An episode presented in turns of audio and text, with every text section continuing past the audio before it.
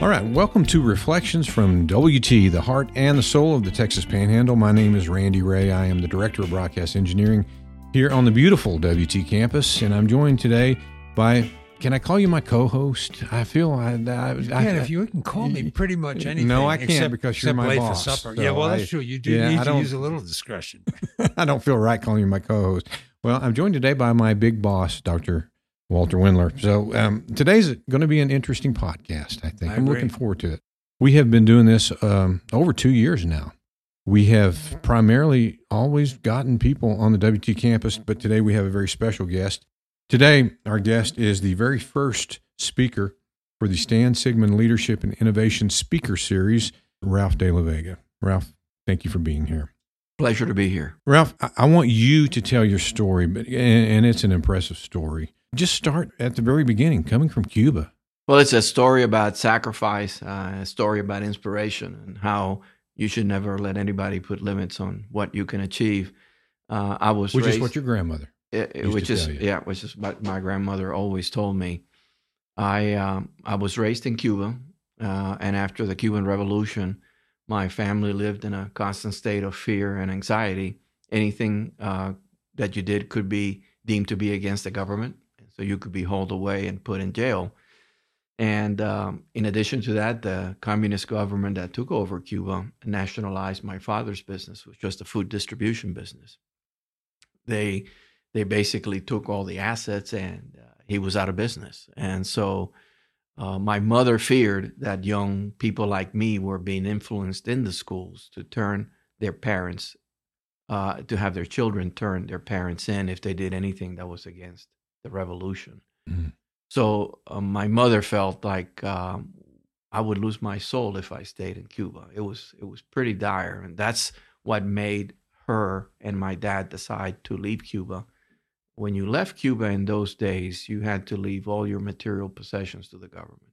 Your uh, your house, your savings account, your car, every single material possession was inventoried by the government. It had to be left there when you left the country. And despite all of that, they made what I thought was a really difficult decision to leave because we had no family in the United States. But we knew it was a beacon of freedom, of hope, and of opportunity. So we went to the airport uh, along with my sister Barbara. I was uh, 10 at the time. And the militiamen that look at our exit papers uh, said five words uh, that changed uh, my life and my family's life forever. And those five words were only the boy can go. Mm. Only my papers were correct that day. The entire family could stay behind, or they can send me ahead to the United States by myself. I was 10 years old, uh, and we didn't have any family in the United States. So my father frantically called friends and asked them to look after me. Th- These were recent immigrants to the U.S. as well, uh, and that he would soon follow. Uh, I got on that airplane. I said goodbye to my parents, and I wouldn't see them again for four years. Wow. So I found myself uh, in a new country with a new family. I didn't speak a word of English. I didn't have a penny in my pocket. And uh, I tell the story that I didn't even like the food.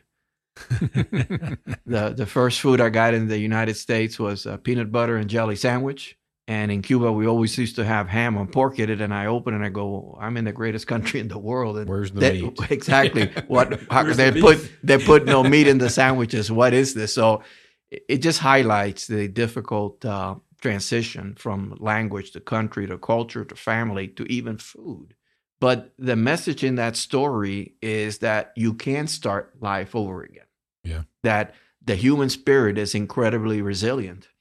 And that's exactly what we did. And it's no different than millions of other immigrants have done from not only uh, the, the Caribbean, but Europe and every other country around the world. And that's why this is such a great country because a 10 year old boy can get to his shores, you know, without his family, without a penny in his pocket, and is speaking to you as a former vice chairman of Mm. AT&T. It has to be a great country that allows a young kid like that to succeed. You know, Randy, I, there are two things about this that are moving to me, almost move me to tears, actually. The first is the power of the family. I've known a number, uh, pretty good number of Cuban families in New York. Uh, there were many, there was fairly strong uh, Cuban community in New York, where I came from, and also some here in Texas. And uh, the power of the family and the value of the family, it's unquestioned. It's important. And for Ralph to be separated from his mother and father, obviously Mhm. hard on a 10 year old, but for the father, his father and mother to allow that is Mhm. um, is a tremendous, to me, a tremendous um statement, a testimony of their love for him and also their confidence in things generally through probably through their faith. I'm, I'm not I'm not going to project that onto to them, but that's what I would guess, probably through their faith. Uh, that and then the other thing, again, from knowing a number of Cuban families and many of them immigrants from Cuba, a level of uh, patriotism and appreciation for the American dream is marked in many, as Ray, as Ralph just said, many immigrant uh, families. But uh, I think it's especially strong in those that come here under duress and uh, they appreciate the opportunities of freedom and so Yeah. on, and willing to work hard. I mean, hard. Well, Ralph, let me ask you that. Do you think that you, and this may be a strange question, do you think you have a deeper love for our country than some people that were even born here? And and because you came from another one, you came here, you got to, you saw both sides of the story. I have the experience of what it's like to live under communism, and it Mhm. is not good. So I am a fervent believer in this great country of ours, and specifically the, the, the freedoms that we have and the entrepreneurial spirit of the people who created this country. It is that entrepreneurial spirit that is missing from Cuba today because in Cuba, everything is controlled and controlled very tightly uh, by the government.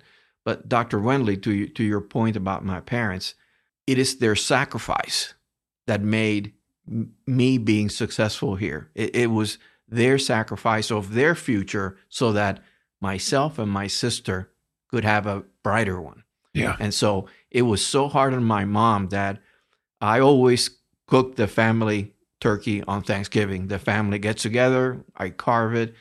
And this last time, uh, mom came and I thought she was coming to get a piece of the turkey as I was carving it. But what she said was, Did I do the right thing? I said, Mom, what are you talking about? I said, Did I do the right thing in sending you alone?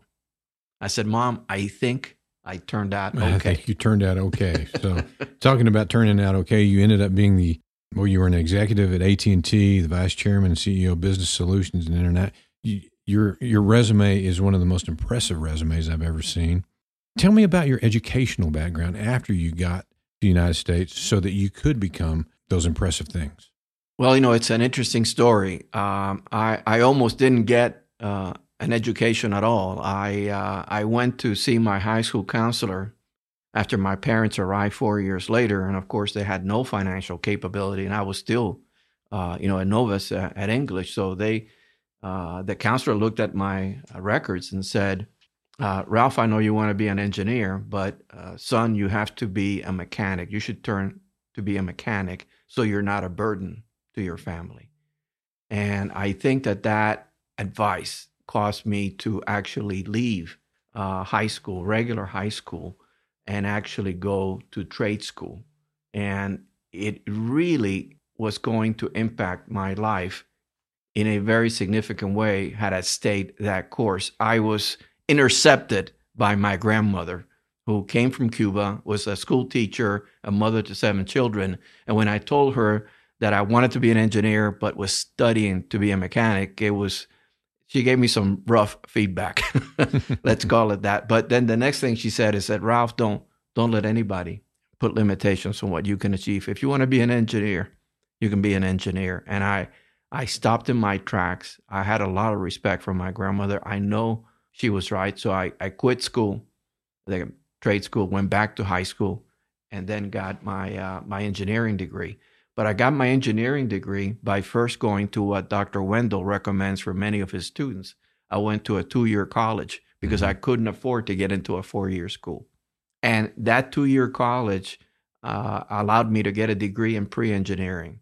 And once I got a degree in pre engineering, I could become a draftsman for the Tampa Bay Engineering Company. So I, I, I got into engineering and then I paid my own way, uh, including some loans, to get my four year degree at uh, Florida Atlantic University. So it is the classic case where you had to work your way up in the education field and to keep learning. Because then I got my MBA and I went on to do other things. So to me, education changed my life. And mm-hmm. the message uh, to your students and to your audience is it, it really doesn't matter uh, the size of the school. What matters is how much you put into it.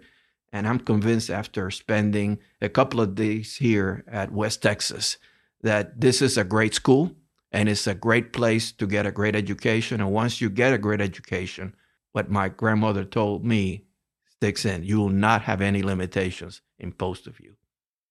Dr. Wendler, don't you think that WT has that same spirit? About it. Yeah, I think it. I think it does, and I appreciate appreciate Ralph uh, mentioning this because I keep reminding people to be careful of getting in too much debt. And and I'm, I'm we went to I went to a community college too.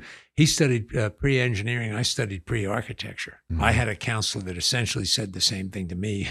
I won't tell you the whole story, but it was my first cousin, Elaine Spazzato. She told me, "You don't you don't need to go to college. Be a be a carpenter like your uncle Artie." Mm-hmm. And I was already a carpenter's apprentice in high school. But anyway, I, I couldn't concur more. And the value of starting at a community college and uh, finishing the associate's degree, which I'll bet you did. Yes. I know it, Ralph. I know you did. I can tell by talking to you, you would have finished that and then move on to the senior institution and have saved a lot of money and been able to work along the way. They're, they're just, I tell the students all the time, don't, don't pay attention to what you see on the Facebook or uh, YouTube or uh, uh, Rumble or any of those other Snapchat, any of that stuff, TikTok. Make a plan for yourself. Make a plan for one that works for you. Talk to mm-hmm. people you love, people that you can respect, just like Ralph's grandmother mm-hmm. respected. He respected her. She respected him, and that's that's what happens. And uh, we forget that you know, we so worry about where somebody graduated from, what kind of a college it was, and so on and so forth get the cognitive insights and skills, get empowered, and get out there and do something. I just think that is it. It goes beyond words to say how powerful it is. Dr. Wendler, I best the best story to describe this is uh, what happened uh, to the students of my grandmother, who was a teacher. They left Cuba without any material possessions, but they did leave with the knowledge that my grandmother gave them that's in their head. And once mm-hmm. you get a great education, nobody can take it away from that's you, exactly not right. even a communist regime. and with that education, they were able to start their lives over in a new country and succeed in almost every single case. So it really highlights the importance of getting the best education you can get. It doesn't matter where you get it. It matters that you really exert your own influence to learn as much as you can. Yeah, I would agree. And the power of good teachers, mentors, and so Absolutely. on. Very, very critical. And by the way, I think many of our listeners, uh, Randy, would know this, but Stan uh, Sigman, who is the namesake of this this uh, event, uh, lecture series, and so on, he's a WT graduate. He went a long, long way on his, and I would say it was a combination of a few things: family life, the education that he got here at WT, but also West Texas values. He had a value system that said he should have high integrity, he should work hard, he shouldn't expect to be rewarded when he didn't do a good job. These kinds of values, he appreciated his family. I could go on and on. I could list 10 or 12. But the bottom line is Stan knew those values were important. I didn't know him nearly as well as Ralph or others, but in the five years that I was here and did have acquaintanceship with him, I, I learned a lot from him in a very short period of time. And he got it from West Texas A&M and never forgot that. Exactly. And, and, Dr. Wendler, I, I like uh, your, your slogan of from the panhandle to the world because Stan Sigman came from the panhandle and the company that he formed and the leaders that he grew took that message that you just stated and spread it throughout the world. I can assure you of that. How many countries did you do business in? 200. Wow. As from the pan, that that may be the ultimate expression of from the panhandle to the world. Well, Ralph, how did how did you how did you meet Stan? I uh, came uh, to Cingular Wireless uh, from uh, being the the president of uh, BellSouth Latin America, and had not met Stan until he had an opening uh, as his chief operating officer. I never met Stan, but the minute that I interviewed him, I liked him and he liked me. And like I, I said in some of the meetings today, outwardly we may look like different people, but inwardly Mhm. we're very, very similar. And we hit it off. His values are my values. And uh, we just put a great team of people. I, I think if you look back at the legacy uh, that Stan Sigman left, it was not just the performance of the company, but the people that made that company and continue uh, to keep it alive and keep it successful. I will tell you how I first met Stan. We had when we were building this building in 2006, we were looking for people to underwrite one of our studios, and Stan was one of the first ones to step up to the plate and said we would like AT and T to help name one of your new studios. So we t- today we have our AT and T production studio, and I think about Stan, and I think about his values and principles every time I walk by and I see that sign on the on the studio. and it is a high high class uh, act i mean I, I saw it today and it's what an impressive i know that stan and everybody at at&t would be proud Oh, I- that their name is displayed I was honored to show it to you. Thank you I, I'm proud of that room. And and by the way, this is something that I picked up from Stan. He really liked applications driven education, education towards the purpose of getting something done, of doing work, and so on. And uh, we see that around the campus, but it's especially here in the broadcast aspect of what goes on here in the Sybil B. Harrington uh, College of Fine Arts and Humanities this unit really is a hands-on approach and gets people ready to enter the uh, industry with very valuable skills. I've hired somebody that's a graduate of this program, worked in one of the local uh, affiliates. Uh, she was a news producer and a weekend host, and so on and so forth. She works for me now, and I will tell you, it's uh, it's amazing the insight and energy and pragmatism that she brings to the task. Well, and I think a lot of that comes from those values and principles we share from Stan. Yeah. Ralph, let me ask you this. What advice would you have for a student that's contemplating college? I would say uh, do everything possible to go to college and get the best education you can. Once you get a great education, nobody can take it away from you. And it will help you uh, in your career and in your life. It will open doors that otherwise would have been closed. But not just get an education by going to a two or four year school, but to continue learning your whole life. Because even if you go to a school today, whether it's two, three, four years, uh, the information and the knowledge you have becomes stale and in some cases obsolete. So you need to continue learning. Is get a great education and then continue learning your whole life. If you do that, you'll be very successful. It's the old adage: you can uh, you can give a man a fish and he has a meal, but if you Mhm. teach him how to fish, you can feed him Yeah. for a lifetime. And I think it's the same thing about learning. We forget that. Uh, We forget. yeah, we forget it. It's a process; it never stops. Dr. Wendler, I love that quote. Uh, in fact, I like to modify it a little bit. And I, I say if you teach a man or a woman about entrepreneurship, uh, they can not only build a place that will uh, be successful and then they can eat fish or chicken or meat the rest of their life. they don't. They don't have to have peanut butter they, and jelly. they don't have to have peanut butter and jelly or only fish. That's All right, true. you guys ready for my curveball? Got I a am. curveball? This one's not too tough. Ralph, we'll start with you. What celebrity would you like to have dinner with? Oh my gosh. What celebrity would I love to have dinner? Yeah. I don't know.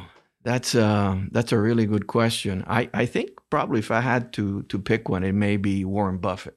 Uh, I think Warren Buffett is an amazing individual. Uh, comes out of the Midwest, has some very very good financial uh, acumen, and I think his advice would be invaluable just to Mhm. learn from the man who has done so much uh, and, and done it in a very very good way.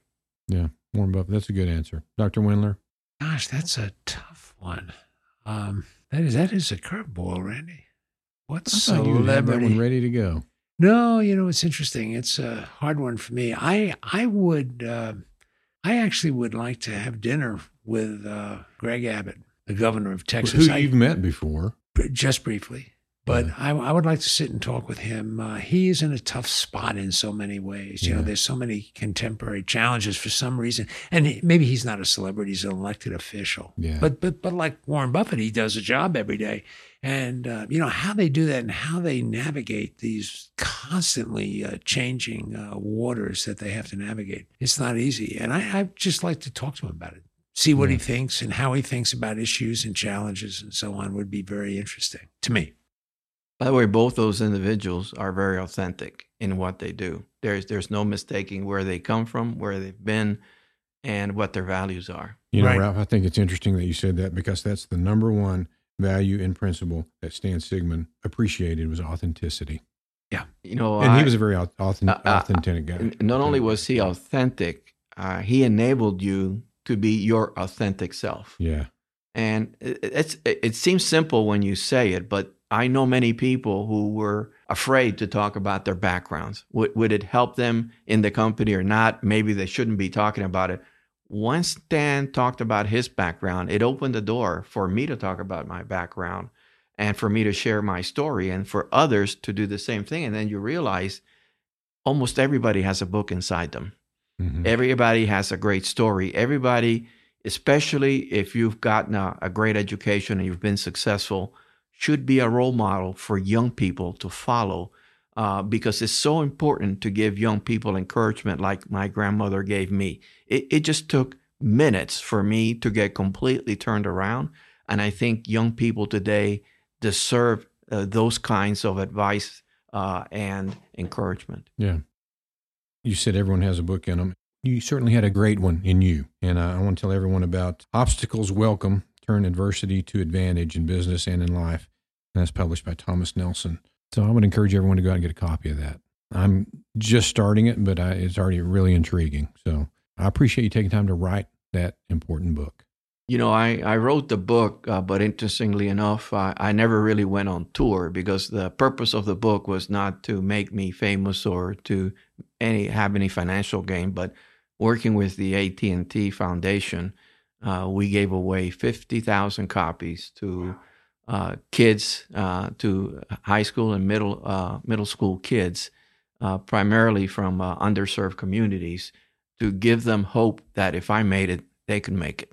And to me, I wrote the book thinking that if I could just change one life, one trajectory, like my mother changed in me, it'd be worth the effort that it took. And it took me two years to write it on weekends uh, while I had a full time job. So I think I tried to do the best to inspire people to achieve greatness. And that is what I'm here because we're here to celebrate the greatness of uh, Stan Sigman, the greatness that exists in this region and the greatness uh, that was was was helped uh, to provide that seed of greatness. This institution helped to provide the seed of greatness in Stan Sigman, and that is why we're here. There is greatness here in West Texas. I'll tell you what we should do, and I shouldn't say this on the air, but I'm going to. Johnny can always cut it out if he wants to, but uh, we should we should use this as a freshman reader. All of our freshman class read uh, something in common, and then bring a speaker in. It'd be interesting to uh, bring Ralph back to, to, to, to you know and to give a talk, uh, campus I'd be, talk. I'd be sometime. glad to do it. You know, I I get so many uh, compliments sometimes, but the interesting thing is a lot of parents buy the book to give it to their children. Yeah. To help them explain how obstacles are only uh, opportunities in disguise and Right. that you should never let yourself become a victim of the situation and the adversities that life presents us and will always continue to present us. Yeah. Yep. Well, those are some very wise words and some good thoughts for all of us to remember. Ralph, thank you for joining us. Dr. Wendler, thank you for being here again. And thank you for joining us this time for Reflections from WT, the heart and soul Texas Panhandle. We'll see you next time.